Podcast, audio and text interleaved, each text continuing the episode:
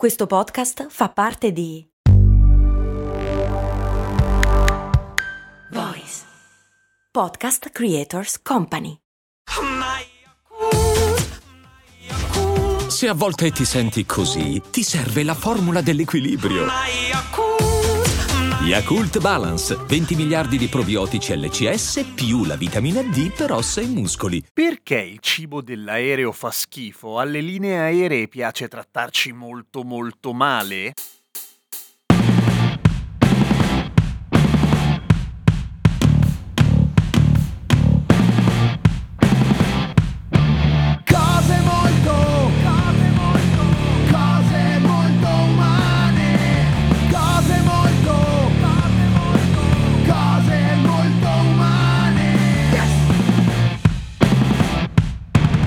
Ciao, sono Giampiero Kesten e queste Cose Molto Umane, il podcast che ogni giorno, sette giorni su sette, ti racconta o ti spiega qualche cosa di curioso, tipo il fatto che sicuramente ve ne sarete accorti e l'avete notato, anzi è una sorta di scherzone ormai tormentone tipo meme, quello che il cibo sull'aereo fa notoriamente schifo, ma non è un problema ad esempio delle linee low cost, se è quello che vi state chiedendo, anche perché di solito quello ve lo fanno pagare. Comunque in generale è un problema che chi vola si trova ad affrontare da un sacco di tempo. Anche perché la storia del cibo e dei pasti serviti sull'aereo è probabilmente più antica di quello che pensate, cioè il primo servizio di cibo a bordo fu servito nel 1919 e tenete conto che nel 1919 si viaggiava abbastanza malino in aereo. Ma era un caso abbastanza raro in realtà perché negli anni a seguire, fino più o meno agli anni 40, la cosa normale era che gli aerei si fermassero a fare rifornimento e che facessero rifornimento anche i passeggeri facendo tipo un pasto al volo.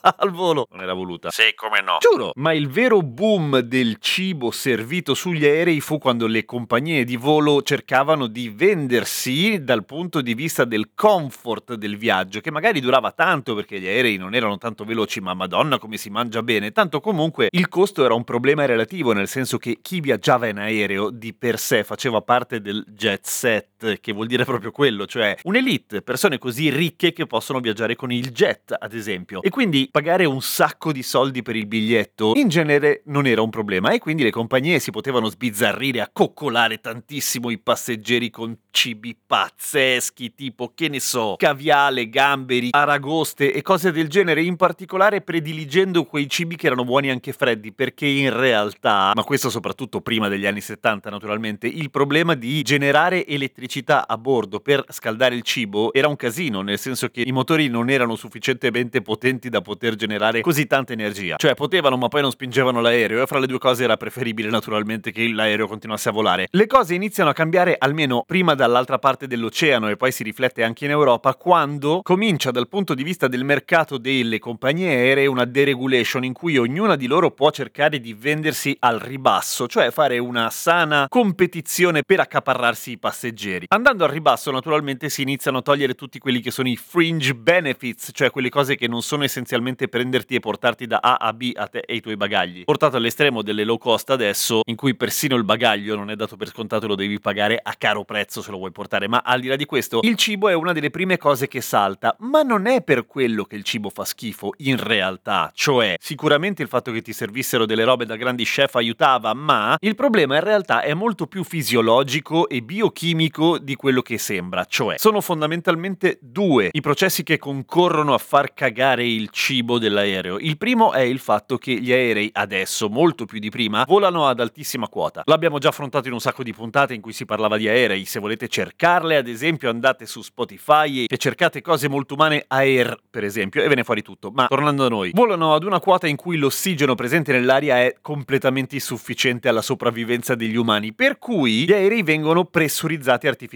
cioè ci sono delle macchine che si occupano di riciclare l'ossigeno in parte e in parte prendere l'ossigeno da fuori, pressurizzarlo e dare l'illusione a chi viaggia in aereo di essere tipo a 2000-2500 metri, una roba che se la fai scalando tu a piedi e non sei particolarmente pronto, capace pure che ti viene mal di testa, nausea e che ti venga da svenire, ma stando seduto su un aereo di base neanche te ne accorgi. Quello che cambia però è il fatto che a minor pressione l'aria, più è secca e l'umidità relativa all'interno di una cabina dell'aereo è intorno al 20%, il Sahara è intorno al 25%, Quindi, per dare un'idea, è estremamente secca. Avete in mente i viaggi lunghi in aereo in cui a un certo punto vi disseccate e avete bisogno di bere un sacco d'acqua?